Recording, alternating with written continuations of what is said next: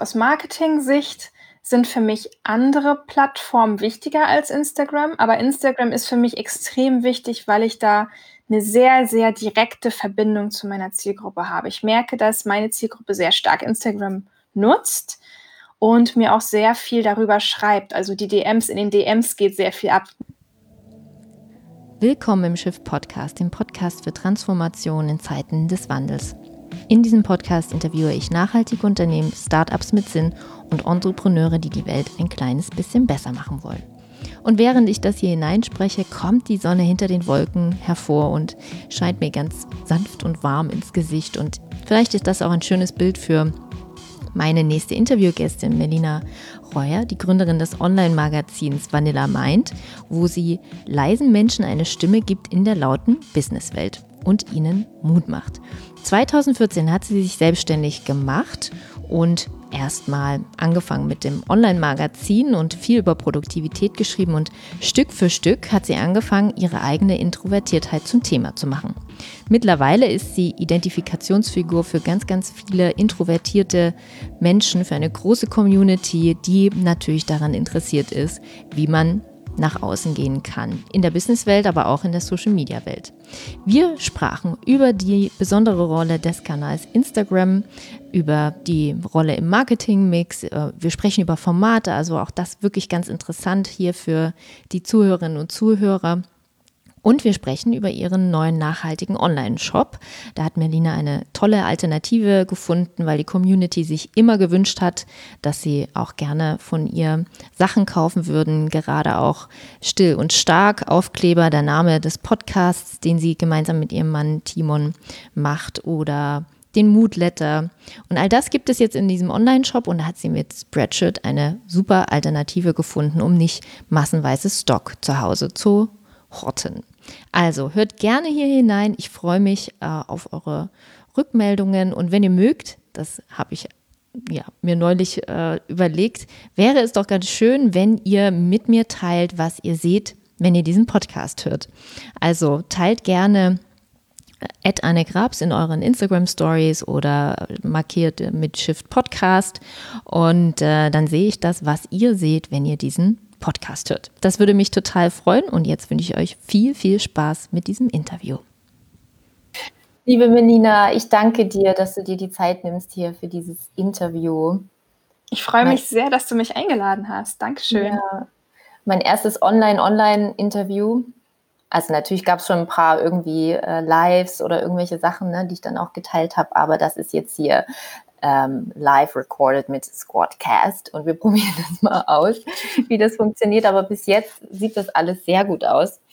Und ich starte in diesem Podcast immer mit der ersten Frage, was deine größten Shifts waren im Leben, die dich zu dem Menschen gemacht haben, der du jetzt gerade bist. Ich nenne mal, ich nenne mal zwei ganz große. Also der erste, der war so mit 17, 18, 19, so die Schwelle, wo die Abi-Zeit ist. Da ging es mir nämlich richtig schlecht. ich war extrem schüchtern, viel, viel schüchterner als heute noch. Ein sehr verängstigter Mensch und ich hatte Probleme mit meinem Mathelehrer. ich war schlecht in Mathe und mein Mathelehrer hatte einen Kicker auf Leute, die nicht nur nicht so gut sind, sondern auch auf Leute, die super still sind. Und das ist natürlich eine tödliche Kombi für mich gewesen. Bei mir hat das dafür gesorgt, dass ich so eingeschüchtert war, dass ich den Matheunterricht geschwänzt habe und teilweise auch noch anderen Unterricht. Mir ging es dann irgendwie immer schlechter. Ich habe mich immer mehr zurückgezogen, immer mehr Angst gehabt, diese Ängste gefüttert und es ist dann in so eine hässliche Spirale gegangen, wo am Ende dann mein ganzes Abitur auf dem ja, Spiel stand und ich dann halt auch erstmal abbrechen musste, um mich um meine emotionale Gesundheit zu kümmern. Das war so der Tiefpunkt mit ja, mit 18, kurz vorm Abi. Also ich habe wirklich das war, glaube ich, drei Monate bevor wirklich die Abi-Prüfung gewesen wären. Da hatte ich den totalen Tiefstand. ja, und das war so der erste Schiff, wo ich gesagt habe, sag mal, Melina, willst jetzt, dass deine Schüchternheit dein ganzes Leben beherrscht. Ne? Also es kann ja jetzt wohl nicht sein, dass du dir deine berufliche Zukunft verbaust durch diese Angst. Das war so der erste Moment. Da habe ich angefangen, mich mit mir selbst zu befassen. Ja. Wie hast du es dann gelöst? Diese erste Krise? Im Leben? Also erstmal raus aus allem. Ne? Schule erstmal abgebrochen, kann man, kann man ja wiederholen das Jahr, ne? kein Thema. Habe ich erstmal halt einfach alles abgebrochen. Bin mit meiner Mama in Urlaub gefahren, habe mich um mich selbst gekümmert und ähm, erstmal so, so einen Cut gemacht. Dann habe ich angefangen, ganz viele Bücher zu lesen.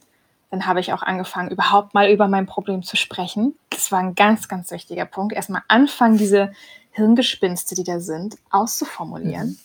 Und so ging das dann alles. Aber ich kann nicht sagen, dass das eine schnelle Lösung war. Ja, also es hat mehrere Jahre gedauert, bis ich das irgendwie so für mich verknutzt habe. Und ähm, genau, also das war so der erste große Shift. Da ging das Ganze dann los. Und ich muss sagen, der zweite große Shift war dann, als ich mich selbstständig gemacht habe. Als ich vom Angestelltenverhältnis rüber in die Selbstständigkeit gegangen bin, das war auch nochmal ein riesen eine riesige Veränderung auch im Punkt Persönlichkeitsentwicklung. Also ich war trotzdem noch so in diesem Fremdbestimmten, ja. dass ich gar nicht viel darüber nachgedacht habe, wie es mir geht, sondern ich nur versucht habe, irgendwie morgens aufzustehen, meine Leistung abzuliefern, abends nach Hause, von Fernseher gepackt, mich irgendwie betäuben, mal ablenken und am Morgen wieder raus und das Ganze von vorne. Und das hat die Selbstständigkeit nochmal wahnsinnig verändert. Genau. In welch, das sind so diese mhm. zwei großen Sachen. Mhm. Wow, schon jetzt super spannend. ähm, erstmal finde ich es beeindruckend, dass ich heraushöre, dass deine Eltern damit cool waren. Also das mhm. ist ja auch ganz, Damals, ja. ganz besonders. Ne? Also, dass man da einfach mit umgeht, weil ich denke, es gibt viele äh, Eltern, die dann reflexartig sagen würden, naja, jetzt muss er aber hier ähm, ne? Zähne zusammenbeißen. Ja. Ich muss auch an der Stelle einhaken und sagen, ich komme aus einer Familie, in der das auch sehr stark propagiert wird. Ne? Also diese Dinge, dass du Disziplin hast und dass du Dinge, die du anfängst, auch zu Ende bringst, da bin ich sehr drauf getrimmt. Deswegen war das auch ein echt krasser Kampf damals. Mhm. Ja, also es ist ähm, natürlich hatten meine Eltern vollstes Verständnis für mich. Also das konnte man auch wirklich sehen, dass es mir nicht gut ging. Also da ging halt nichts mehr. Das mussten die auch einsehen. Aber vom Prinzip her ist es schon so, hm, normalerweise ziehst du durch, was du angefangen hast. Ne? Deswegen hat mich das auch Jahre gekostet, da überhaupt mal diesen Glaubenssatz zu überwinden, dass das nun okay war, dass ich das nicht gemacht habe. Ja, ja, total, absolut. Und wenn du so zurückblickst, also weil ich hatte so eine große Krise mit 24 und die mhm. hat auch viele Jahre gedauert, also mindestens vier, mhm. fünf. Ähm, will jetzt gar nicht so sehr ins Detail gehen, also es ähm, hatte auch mit Angst zu tun. Und ähm, wie denkst du rückblickend über diese ersten, über diesen ersten Shift? Was hat er dir gelehrt oder was hat er dir gezeigt? Das ist total interessant, dass du das fragst. Ich habe das ja 2017, als mein Buch rausgekommen ist, Verstecken gilt nicht, da habe ich das ja quasi aufgearbeitet, in Anführungsstrichen. Und zwar ziemlich genau zehn Jahre, nachdem das passiert ist. Ne? Also 2007 hätte ich quasi das Abi-Jahr gehabt und 2017 ist das Buch erschienen. Und da habe ich das für mich wirklich alles nochmal durchgespielt. Und ich muss sagen, es war auch wirklich an dem Punkt erst, wo ich damit dann final abschließen konnte und sagen konnte, es ist okay, dass das so gelaufen ist, weil mich das gelehrt hat. Also, dass A, natürlich Dinge auch total schief gehen dürfen, dass nicht immer alles smooth durchgeht, auch wenn das schon so früh passiert. Also mit 18, 19 willst du natürlich sowas nicht erleben, ist nichts, was du dir aussuchst, ne?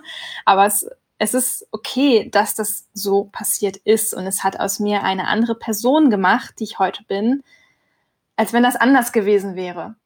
Also ich glaube nicht, dass ich, ja, vielleicht, vielleicht wäre ich eine noch ungeduldigere Person, vielleicht würde ich noch schlechter mit Fehlern umgehen können oder mit ähm, Niederlagen umgehen können.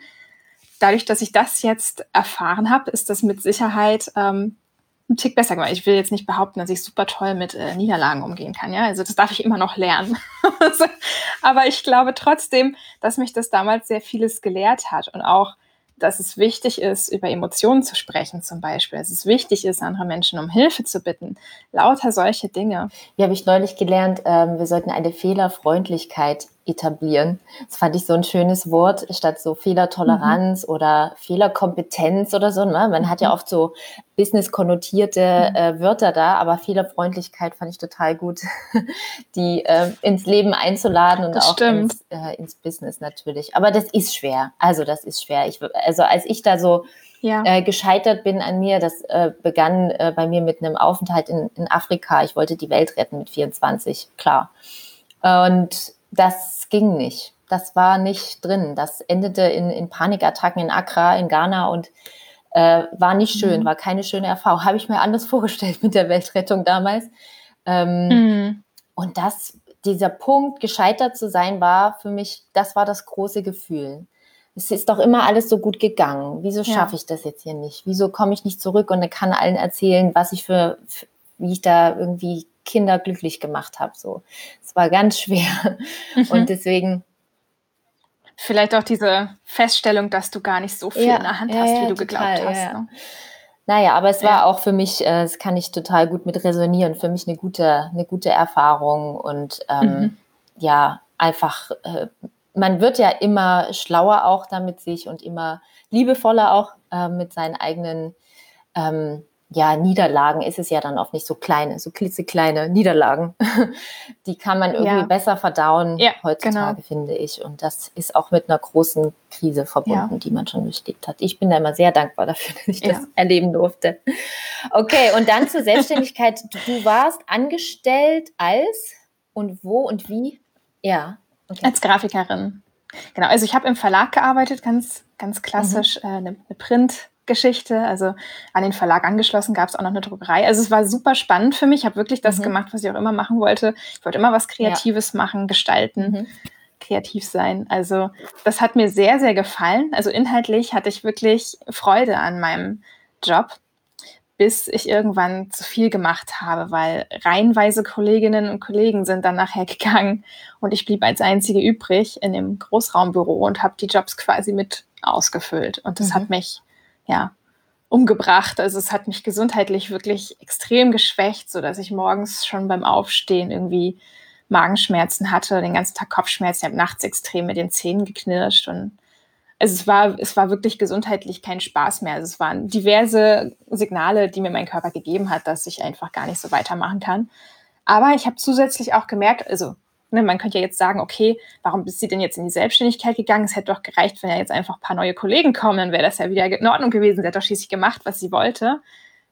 Aber es, ich habe auch gemerkt, dass der Arbeitsrhythmus nicht für mich gepasst hat. Also ich bin mhm. keine 9-to-5-Person.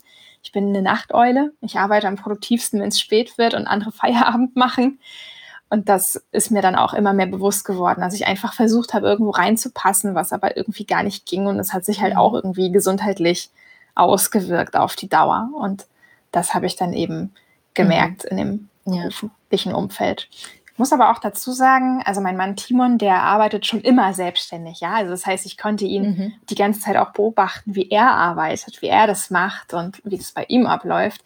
Und da habe ich natürlich auch so ein bisschen mit diesem Konzept geliebäugelt und gemerkt, okay, das könnte ja vielleicht auch was für mich sein. Und dann bin ich bei ihm auch mit eingestiegen. Ähm, und du hast 2014 warst du, hast du angefangen mit dem Blog. Und du warst aber bis wann dann in dieser Festanstellung noch? Bis Anfang 2014. Genau. Und deswegen hing das nämlich auch zusammen. Das war damals für mich, dieses Selbstständigkeitsthema war ja riesengroß, weil ich war im März, gerade 1. März frisch selbstständig und ich habe dann, oh Mensch, wann habe ich den Blog gegründet? Ich glaube, irgendwie Mitte, Ende Oktober kam der Blog dann. Das heißt, diese Monate dazwischen habe ich natürlich auch ganz viel experimentiert. Was funktioniert jetzt hier für mich? Anfangs habe ich noch versucht, total bescheuert irgendwie rückblickend. Ich habe versucht, dieses 9-to-5-Modell zu Hause auch noch durchzuziehen, obwohl das genau das war, was mir so äh, den letzten Nerv geraubt hat und was für mich halt gar nicht funktioniert hat. Aber ich habe es am Anfang in der Selbstständigkeit noch total versucht, mich da morgens um acht an den Schreibtisch zu setzen total Mischugge. ich wusste dann trotzdem erstmal für mich, dass irgendwie so rausfinden, oh, das ist jetzt aber alles anders hier, ne? Und habe mich dann eben auch ganz viel mit dem Thema Produktivität beschäftigt. Und zwar nicht Produktivität im Sinne von, wie kannst du mehr leisten oder so, sondern Produktivität in dem Sinne smarter arbeiten. Also, dass man in Einklang mit seinen eigenen Bedürfnissen arbeitet und nicht so, wie man das extern vorgeschrieben bekommt. Und dementsprechend ist dann auch diese Idee entstanden, okay, also ich brauche jetzt mal ein Outlet dafür. Und deswegen habe ich zum Beispiel am Anfang auf Vanilla Mind auch noch ganz, ganz viel über Produktivitätstechniken geschrieben, noch gar nicht so extrem emotional. Das kam erst ein bisschen später dazu, dass ich quasi auch gesagt habe, hier übrigens, und ich bin auch schüchtern und ich versuche mich hier als schüchterne Selbstständige durchzuschlängeln. Ah ja, also diese Mission, wie sie heute ganz klar ist, äh, leisen Menschen eine Stimme geben in der lauten Businesswelt. die war noch nicht von Anfang, das war nicht sozusagen, das ist jetzt mein genau, Purpose, genau, ich Lust, sondern es hat sich entwickeln dürfen. Mhm. Genau, das hat sich wirklich organisch so entwickelt. Muss ich auch wirklich sagen, am Anfang war das wirklich einfach so ein Outlet für mich, wo ich gemerkt habe, also erstmal, ich bin ein sehr digitaler Mensch, ich wollte schon immer irgendwas bloggen. Ich hätte auch einen Beauty-Blog starten können, ich auch Lust drauf gehabt.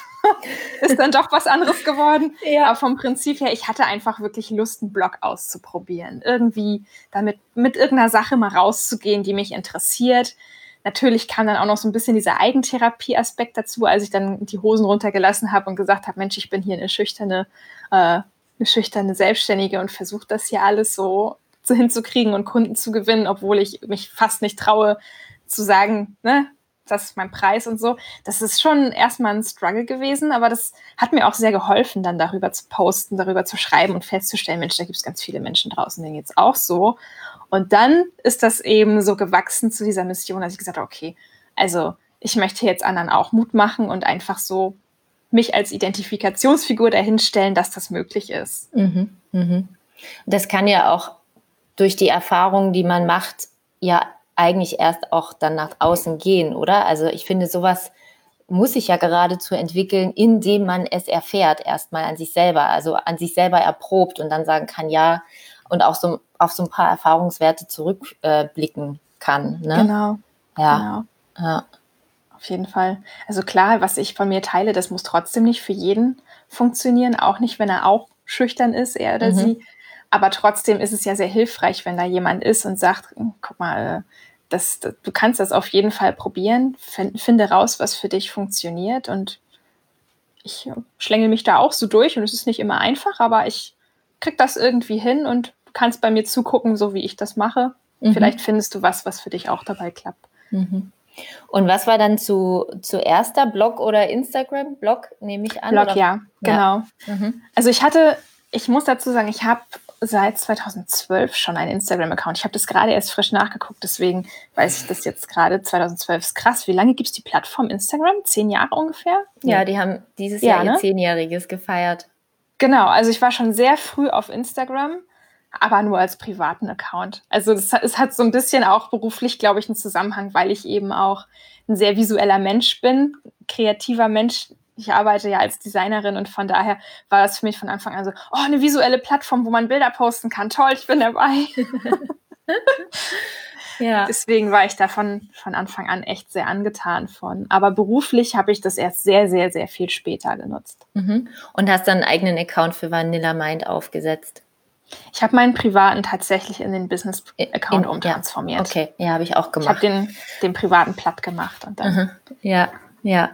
Und hat das in diesem Prozess des, ähm, ich kann damit andere motivieren, ich kann damit rausgehen, hat das was bewirkt? Also was war irgendwie die, die Plattform, die das mehr verstärkt hat, wenn man das überhaupt so sagen ja. kann? Ja, also ich sag mal so aus, aus Marketing-Sicht sind für mich andere Plattformen wichtiger als Instagram, aber mhm. Instagram ist für mich extrem wichtig, weil ich da eine sehr, sehr direkte Verbindung zu meiner Zielgruppe habe. Ich merke, dass meine Zielgruppe sehr stark Instagram nutzt und mir auch sehr viel darüber schreibt. Also die DMs, in den DMs geht sehr viel ab. Ich muss natürlich dazu sagen, ich, ähm, die Leserinnen und Leser, die ich habe, sind natürlich auch eher zurückhaltend und die präferieren nicht dieses Offene. Ne? Also die sind nicht die Personen, mhm. die sofort sich hinsetzen, groß auf dem Blog kommentieren oder in ihrer Story darüber sprechen. Nur ist bei solchen emotionalen Themen ist auch immer vielleicht dieser Hintergedanke, oh, wer liest und hört jetzt mit? Sind es vielleicht Kolleginnen, Kollegen, Vorgesetzter? Heutzutage ist ja irgendwie fast jeder irgendwo online unterwegs und das kann dann natürlich auch gesehen werden. Und dementsprechend geht sehr, sehr viel über die DMs. Mhm. Und ich sag mal so, eine DM schreibt man natürlich nochmal schneller, als wenn man sich hinsetzt und eine E-Mail formuliert. Das ist ein bisschen informeller, klar. Und deswegen ist das für mich ein sehr, sehr wichtiger Kommunikationskanal, weil ich dadurch die Leute kennenlerne. Ja, wie viele kommen da so am Tag rein, Durchschnitt? Kannst du das sagen? Uh, mehrere Dutzend. Ja. Aha. Also es kommt drauf an, wenn ich jetzt zum Beispiel gerade eine Story gemacht habe, wo ich etwas sehr Persönliches erzählt habe oder wo ich zum Beispiel Selbstzweifel gesprochen habe, ne, je nach Aufhänger, dann kommt auch mehr rein. Das ist auch eine Sache, die ich niemals tatsächlich abgeben würde. Es kommt natürlich immer auf das Business an. Also Für manche Unternehmen ist es sicherlich etwas, was sie auch abgeben können, dass der Instagram-Kanal gemanagt wird, aber für mich nicht, weil es eben meine direkte Verbindung zu den Leuten ist und weil ich da sehr persönlich kommunizieren kann. Und deswegen ist das etwas, was ich nicht aus der Hand geben würde. Es würde Vanilla meint in dem Moment schaden. Ja, machst du es dann ähm, alles am Handy? Also ich stelle mir das dann so vor, 50 DMs, gerade über Selbst Selbstzweifel gesprochen, jetzt kommen da 50 DMs rein. Machst du alles am Handy oder machst du, nimmst du dir dann spezielle Zeiten dafür, ähm, ähm, über Desktop das alles zu beantworten? Wie machst du das? Es ist teils, teils. Also ich mache manches übers Handy, ja. Ich habe mir aber zum Glück ein App-Limit gesetzt. Also ich ähm, habe da so dann auch meine Probleme, sonst konsumiert mich diese Plattform. Ich merke das auch manchmal, wenn ich anfange, mich zum Beispiel mit anderen zu vergleichen und es geht mir wieder schlechter und dann merke ich, oh, du warst zu viel auf Instagram unterwegs. Dann gehe ich wieder offline. Aber ja. ich habe mir ein App-Limit eingestellt auf eine Stunde. Hm, ich auch. Und, ähm, dann ist auch Schluss. Mhm. Ich äh, beantworte die, die DMs überwiegend übers Handy, aber oft auch übers, über den Desktop, weil ich natürlich mit einer Tastatur auch schneller tippen kann. Mhm, mhm, ja, finde ich ein Aber super Satz. Sonst konsumiert mich diese Plattform. Ja, das passiert schnell. Also ich kann mich davon auch nicht freimachen. Ich glaube, es ist auch die Art und Weise, wie diese App funktioniert, triggert sie ja auch wirklich bestimmte Systeme in unserem Gehirn, mhm. so dass sich keiner davon freimachen kann, zu sagen, oh ja, ich habe das alles perfekt unter Kontrolle. Also dann lieber zu einem App-Limit greifen, dann äh, klappt ja. das schon irgendwie. Gab es so einen Moment ähm, bei der Instagram-Community-Aufbau und Nutzung und Bespielung, gab es so einen Moment oder erinnerst du dich an einen Post, der so zum ersten Mal durch die Decke gegangen ist und wo du gemerkt hast, wow, ähm, cool, ich habe irgendwie gerade den Algorithmus geknackt oder ich habe gerade echt einen Punkt gemacht für, für mein Thema. Kannst du dich da erinnern? Ja, also das ist mir ein paar Mal so gegangen mit Zitaten, die sehr typisch auf Introvertierte gepasst haben. Also zum Beispiel, wenn mhm. man jetzt mal Telefonangst nimmt. also bei Introvertierten ist es häufig so, dass sie telefonieren hassen. Es ist ganz schwer zu erklären irgendwie. Also mich zum Beispiel stört am Telefonieren, ich weiß überhaupt nicht, wer da auf der anderen Seite der Leitung ist. Also zum Beispiel, wenn ganz unangekündigt jemand anruft und ich kenne die Nummer nicht, dann sind da einfach so viele Unbekannte, dass ich so denke, Schockschwere Not, weg das Teil. also wenn, wenn jemand sagt, ich rufe dich am Montag um 15 Uhr an, kein Ding, ich bin vorbereitet, das ist toll, dann weiß ich ja auch, was auf mich zukommt. Aber so ein Anruf aus heiterem Himmel, wow. ich kann, wie gesagt, ja. ich kann es nicht erklären.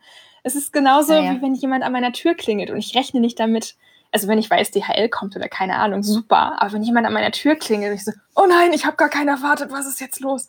Es reißt mich so aus meiner aus meiner kleinen Wohlfühlzone raus. Und ja. es geht aber vielen Introvertierten, witzig, Introvertierten witzigerweise so. Und dazu habe ich dann halt so, so lustige Sprüche halt ab und zu mal gepostet und die sind halt wirklich durch die Gänge gegangen, weil sich damit so viele identifizieren können. Und man da ja auch irgendwie bei sich selber mal lacht. Ne? Es ist so, mhm. kommt sich manchmal selber mhm. irgendwie so ein bisschen komisch vor, aber so ist man dann eben. Und ja, ja, ja, ja. das holt dann viele ab, genau. Ah ja, so die gefühlte Wahrheit der Introvertierten. Genau. Auf den Punkt gebracht. Genau. Ja. Ja. Das ist auch ein schönes Format. Also ähm, für alle, die äh, zuhören, äh, damit so ein bisschen zu spielen. Äh, gibt es ja tausend Formate, wie man das bringen kann. Also mit Jiffys, man kann aber mit Reels auch super mhm. gut gefühlte Wahrheiten transportieren oder mit Sprüchen. Ähm, ist ein Format, was sich sehr, sehr lohnt, weil es eben die Emotionen triggert. Mhm. Und du hast sofort den, den emotionalen Trigger und holst die Leute damit ab, als mit jetzt rein kognitiven Informationen, was auch super ja. spannend ist. Also gerade bei dir, ich habe irgendwann mal habe ich gedacht, Wahnsinn, jetzt beschäftigt sich die Melina mit Schlaf, Rhythmen und, und sowas. Also so, also diese Bandbreite deiner Themen ist einfach gigantisch. Ne? So. ähm, und äh, ja, also dass man dann halt auch weitergeht in bestimmten Themen. So habe ich so mhm. beobachtet, mhm. fand ich halt mega äh, spannend. Das ist auch interessant. Dass man sich dann auch ausbreiten darf. Ist auch interessant, mhm. dass du gerade diese kognitiven Sachen auch ansprichst, also diese informativen Postings, die performen jetzt, was Reichweite angeht, nicht so gut. Ich finde die aber trotzdem immer sehr wichtig, einfach um einen guten Mix zu haben. Ich würde jetzt zum Beispiel auch nicht nur so introvertiert Sprüche posten wollen, auch wenn die natürlich toll die Likes abräumen oder so ähm, und viel geteilt werden in den Stories, ich würde das trotzdem eben nicht nur machen, weil ich eben auch informieren möchte und zeigen will, hey, ähm, das ist aber okay, wie du tickst und das ist ganz normal, weil das vielen so geht. oder was habe ich neulich gemacht? Ähm, da habe ich zum Beispiel wirklich einfach einen kleinen Auszug aus einer Studie gepostet, wo es darum ging, was mit uns passiert, wenn wir grübeln. Und ich fand es für mich selber einfach so erstaunlich und spannend, dass ich das teilen wollte. Sind nicht die Sachen, die performance-technisch durch die Decke gehen, aber die sind halt sehr, sehr interessant und die kommen trotzdem gut an, weil es so ein Aha-Erlebnis ist. Ja, was passiert mit uns, wenn wir grübeln? Also ich hatte eine, eine Studie gelesen, ähm, die hieß A Wandering Mind is an Unhappy Mind.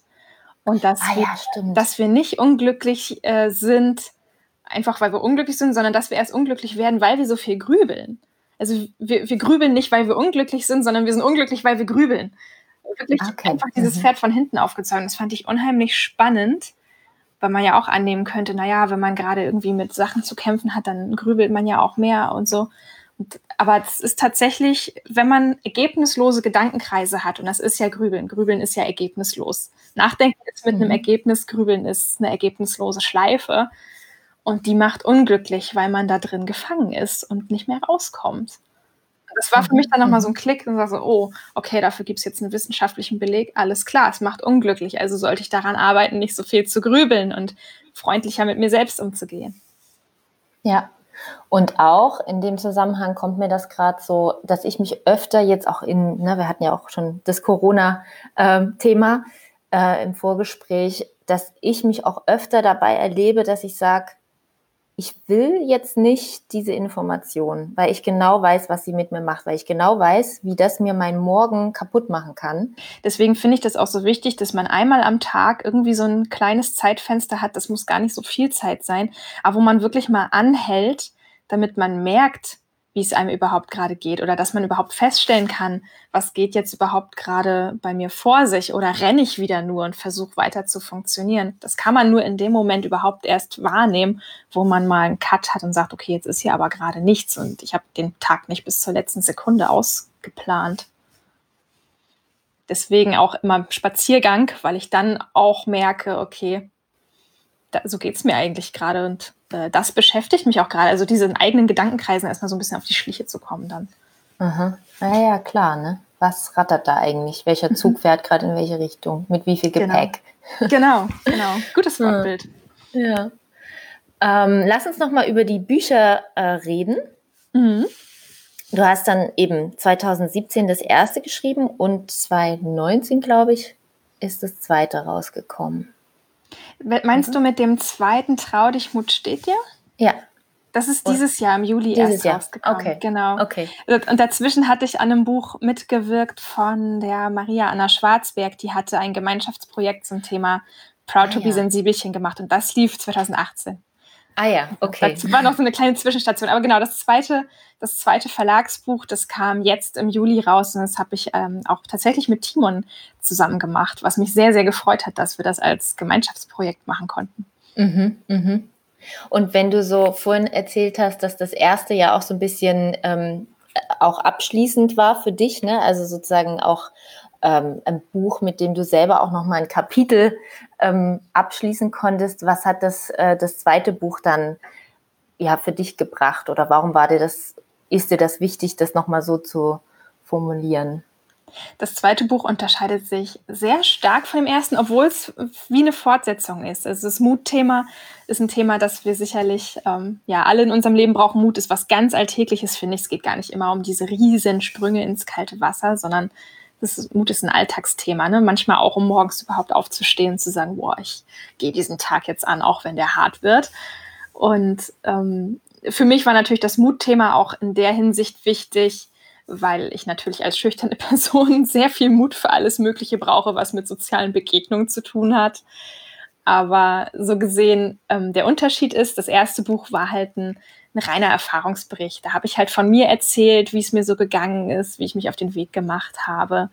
Sehr persönlich, sehr, ja, sehr tiefer Einblick in meine emotionalen Abgründe. Und das zweite Buch war aber wirklich ganz anders, wo wir einfach gesagt haben, okay, welche Strategien wenden wir denn eigentlich im Alltag an? Dieses Thema Mut mal aus verschiedenen Perspektiven beleuchten. Wir haben auch ganz, ganz viele Vanilla Mind Leserinnen zum Thema Mut interviewt und gefragt, was bedeutet eigentlich Mut für dich?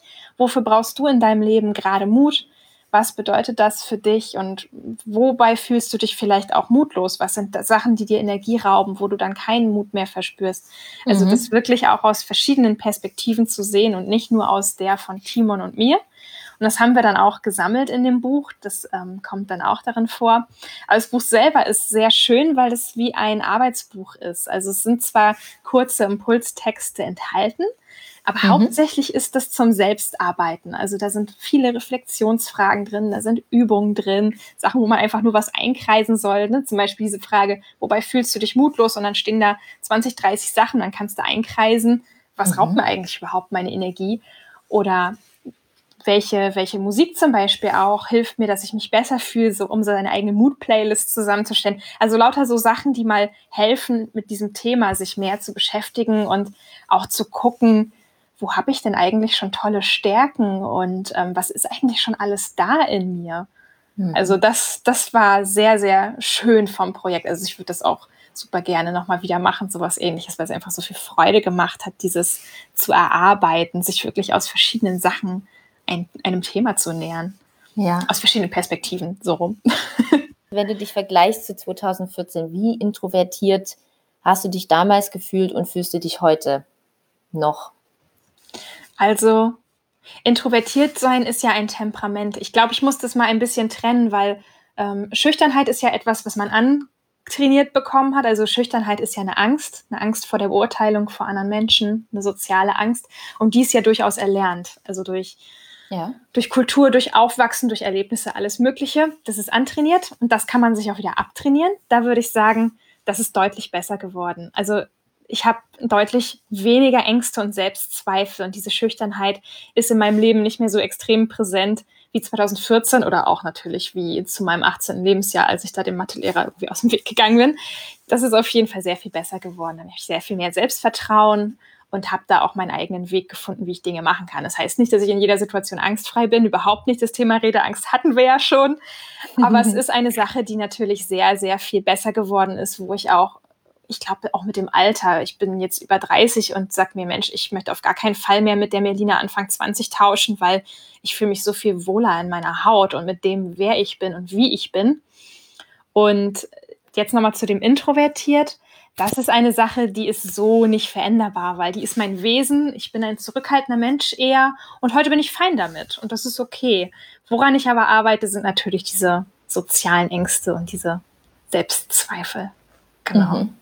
Ja, voll wichtig, das nochmal zu unterscheiden. Genau, ja, ja, es also sind zwei so Sachen, die sehr häufig in einem Atemzug genannt werden. Ich kann das auch völlig verstehen, weil das tritt ja auch häufig in Union auf. Aber mhm. das eine ist Temperament und das andere ist so antrainierte Angst, genau. Mhm. Ja, und dann auch wahrscheinlich zu lernen, das überhaupt erstmal zu fühlen, dass das zwei verschiedene Sachen ja, sind, genau. die da gerade wirken. Richtig, genau. Das eine sind Ängste, da kann man was machen. Und das andere ist Persönlichkeit, da sollte man gar nichts machen, sondern lernen, sich selber anzunehmen, wie man ist. Was kannst denn du so anderen jetzt so mitgeben, die gründen wollen? Also 2014 hast du angefangen, hast ja eine, schon eine kleine Reise hinter dir. Was ist so, abgesehen von sehr viel Mut, den man äh, haben kann und äh, sollte, was würdest du, was würdest du mitgeben? Also ehrlich gesagt, ein Gedanke, der mir sehr geholfen hat. Ich weiß gar nicht mehr, wann der plötzlich aufkam, aber irgendwann ähm, wurde Timon und mir so klar, ey, wir leben hier in Deutschland, also fast, fast keiner muss hier Angst haben, dass er wirklich ganz, ganz, ganz, ganz, ganz tief fällt.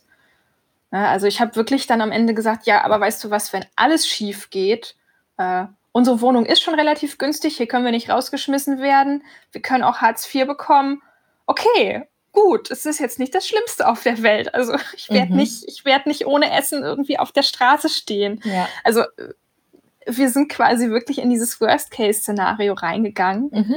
und haben das mal ausformuliert. Also mhm. wirklich, man hat ja diese ganzen Ängste, wird das Geld reichen und ne, wie viel brauchen wir, wenn wir dann zu zweit selbstständig sind? Wir haben uns ja sehr auf mein festes Gehalt verlassen, weil Timon war ja selbstständig mit unregelmäßigen Einnahmen, ich mit dem regelmäßigen Einkommen ist schwierig, das loszulassen. Also zumindest war das für uns immer so eine Frage, wird das dann eigentlich reichen, wenn das wegbricht? Und mhm. beides so instabil mhm. hier. Aber das hat uns dann sehr geholfen, dass wir wirklich dieses Horrorszenario mal ausformuliert haben. Also wir haben es wirklich mal durchgespielt. Was ist denn nun eigentlich das Schlimmste, was passieren kann? Ist übrigens auch eine Übung in dem Mutbuch drin, mhm. dass, dass man wirklich mal reingeht, was ist meine größte Angst? Und die mal wirklich ausschmücken weil sonst läuft man ja immer davor weg und so, oh, ich habe so Angst, ich habe so Angst, aber man geht nie richtig rein und schaut sich das mal an. Ja. Was genau macht mir daran jetzt Angst? Und dann auch danach in die Lösung reinzugehen und zu sagen, okay, aber was könnte denn eine Lösung für dieses spezifische Problem sein? Wie kann es denn danach weitergehen? Also angenommen, das passiert, wie kann es danach weitergehen? Und das hilft, weil du dann quasi schon so einen kleinen Backup-Plan hast. Du, du planst nicht dafür, dass das passiert. Ne? Also natürlich möchte ich jetzt nicht ähm, darauf angewiesen sein, staatliche Hilfen zu bekommen, wenn es nicht läuft. Mhm. Aber trotzdem ist es so ein Sicherheitsnetz, das du mal durchgespielt hast und du sagst, aha, okay, ich falle hier aber nicht ins Bodenlose. Ja. Das hat sehr geholfen. Und dann auch später nochmal das Thema überhaupt nach Hilfe zu suchen. Also wir haben dann natürlich auch probiert, diese ganzen Gründungsgeschichten äh, zu kriegen. Mhm. Also ich war dann nach meiner Kündigung beim Arbeitsamt, wollte den Gründungszuschuss haben. Habe ich nicht bekommen, kann ich direkt sagen. Ist aber nicht schlimm gewesen. Aber es ist einfach, wir haben uns sehr informiert, was gibt es für Möglichkeiten, auch mit anderen gesprochen, die schon selbstständig sind. Und ich glaube, das ist ganz wichtig, dass man seine Fühler ausstreckt, sich mit Menschen vernetzt, ja. die schon da sind, wo man selber hin möchte, dass man mit denen spricht, dass man fragt, wie hast du das gemacht, was hat dir geholfen. Ich habe auch Haushaltsbuch übrigens geführt, mache ich heute nicht mehr, aber habe ich ähm, die ersten Jahre immer sehr akribisch gemacht, Ausgaben sehr genau beobachtet, mhm. weil wir am Anfang uns natürlich ein bisschen einschränken mussten. Am Anfang der Selbstständigkeit haben wir Abstriche gemacht und gesagt, okay, ja, dann vielleicht äh, jetzt nicht mehr ins Kino oder dieses Restaurant jetzt doch noch mal nicht äh, können wir nächsten Monat wieder drüber nachdenken. Aber so, so kleinere Sachen und das, da habe ich einen guten Überblick drüber gehabt und das hat sehr geholfen, da diesen Start zu finden. Mhm. Ja, gute Idee. Ich noch nie gemacht. Sollte ich vielleicht mal also, machen. Uns hat es uns hat's sehr geholfen, weil ich, also ich, ich muss sagen, ich bin auch ein Kontrollfreak, ja. Also mir hat das geholfen, einfach die Kontrolle über mein Leben zu haben, zu sehen, was läuft hier wirklich durch. Mhm. Ja, ja, ich mache halt immer nur so, okay, wo muss ich jetzt mal wieder Geld ausgeben, business-related? Und dann entscheide ich so ein bisschen so Pi mal Daumen, okay, was brauche ich, muss mal die Webseite aktualisieren, okay, mhm. dann mache ich da. Oder vielleicht kaufe ich doch noch mal irgendwie ein bisschen Technik oder so. Oder dann investiere dann mehr in, in auch ähm, Freelancer also Sachen abzugeben mhm. oder so. Aber es ist auf jeden Fall nicht so strukturiert wie bei dir. Kann ich mir auf jeden also Fall mal ich, ich habe heute, ich habe heute auch kein Haushaltsbuch mehr, ne? Aber das war am mhm. Anfang ja. so ja. zum Laufen lernen war das gut. Total, genau. Was wo also auch schon damit zu erstmal natürlich müssen die muss das Geld reinkommen. Klar, da ist man dann erstmal nicht so ausgabenorientiert, aber später war das was, wo ich dann schon sensi sensibler geworden bin, wo ich so gemerkt habe, ich muss die Sachen auch, ich muss auch investieren. Also es war für mich so ein ganz mhm. großer Shift im Kopf, so ja, ich muss auch dann mal ausgeben, also ja. schlau.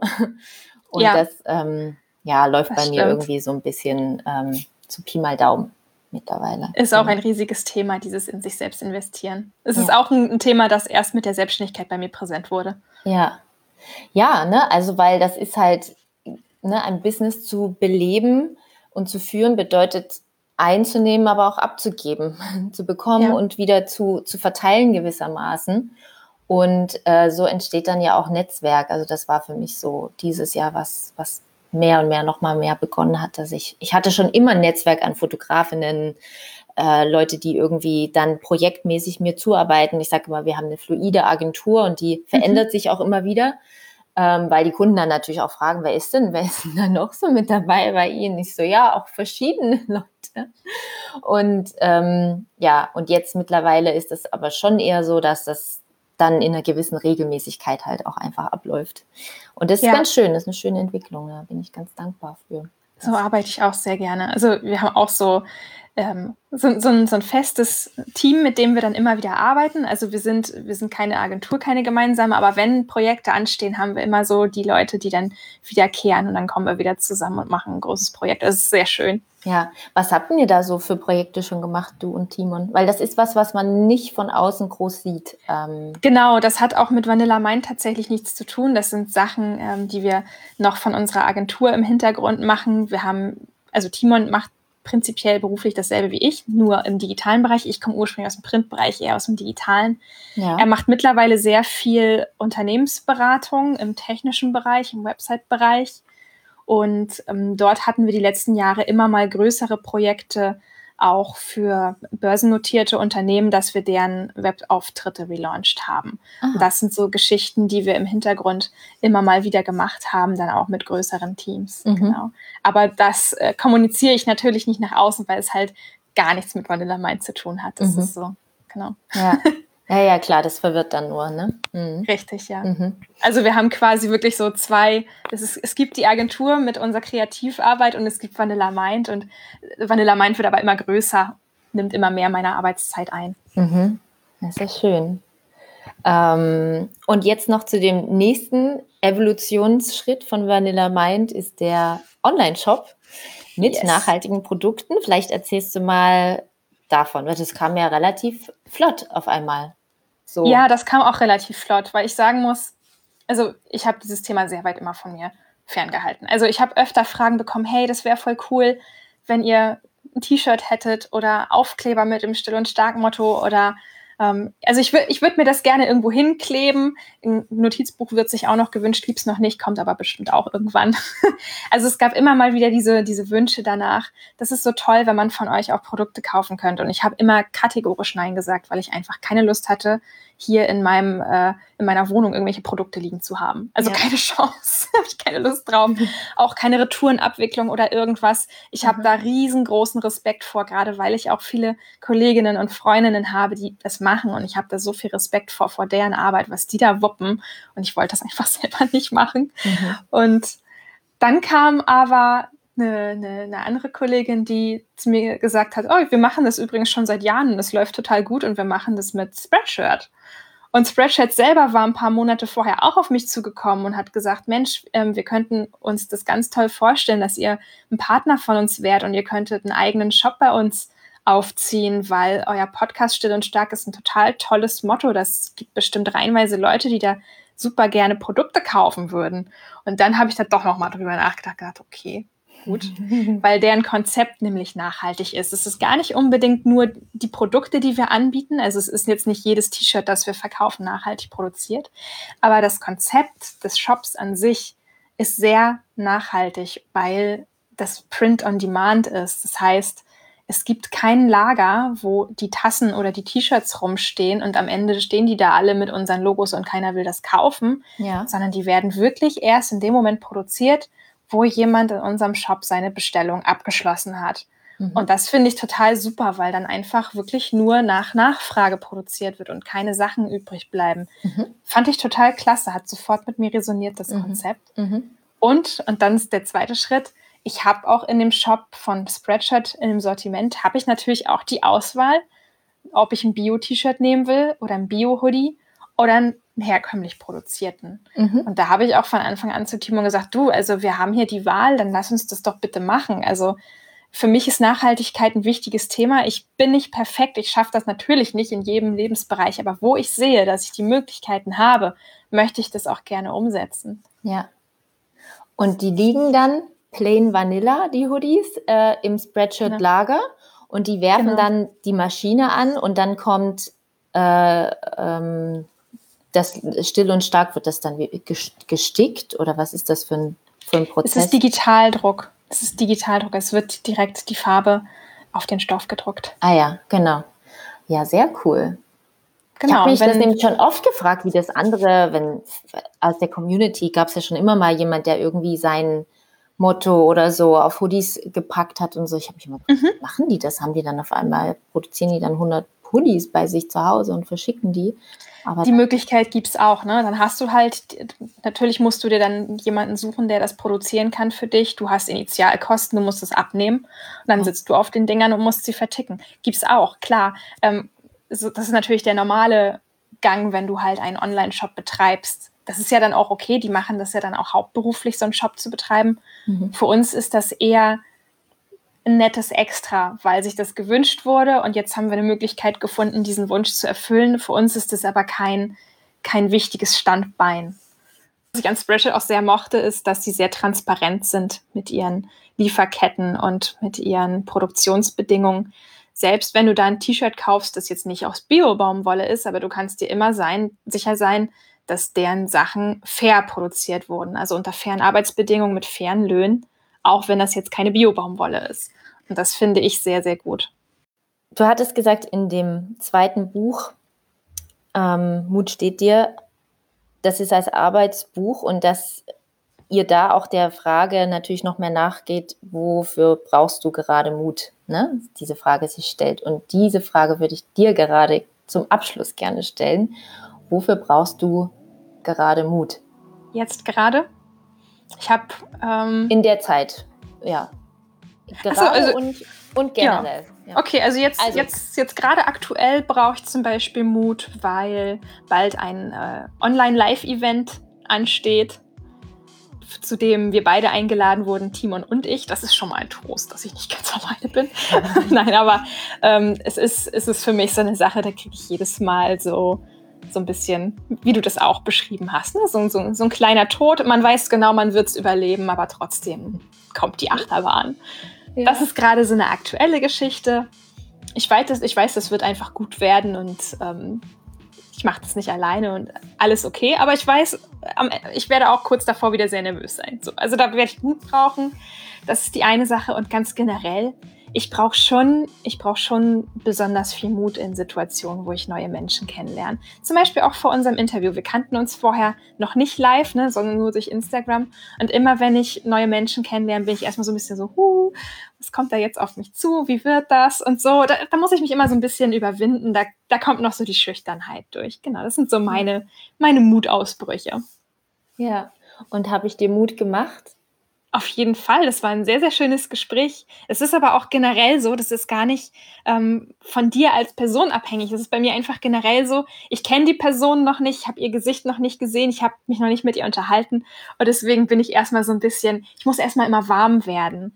Das mhm. ist, äh, ich brauche erstmal so eine Auftauzeit. Und dann ist aber auch alles super schön und fast jede Begegnung finde ich total toll, weil man von jeder Person etwas lernen kann. Und gerade wenn Personen ganz anders ticken als man selber, lernt man ja noch mehr.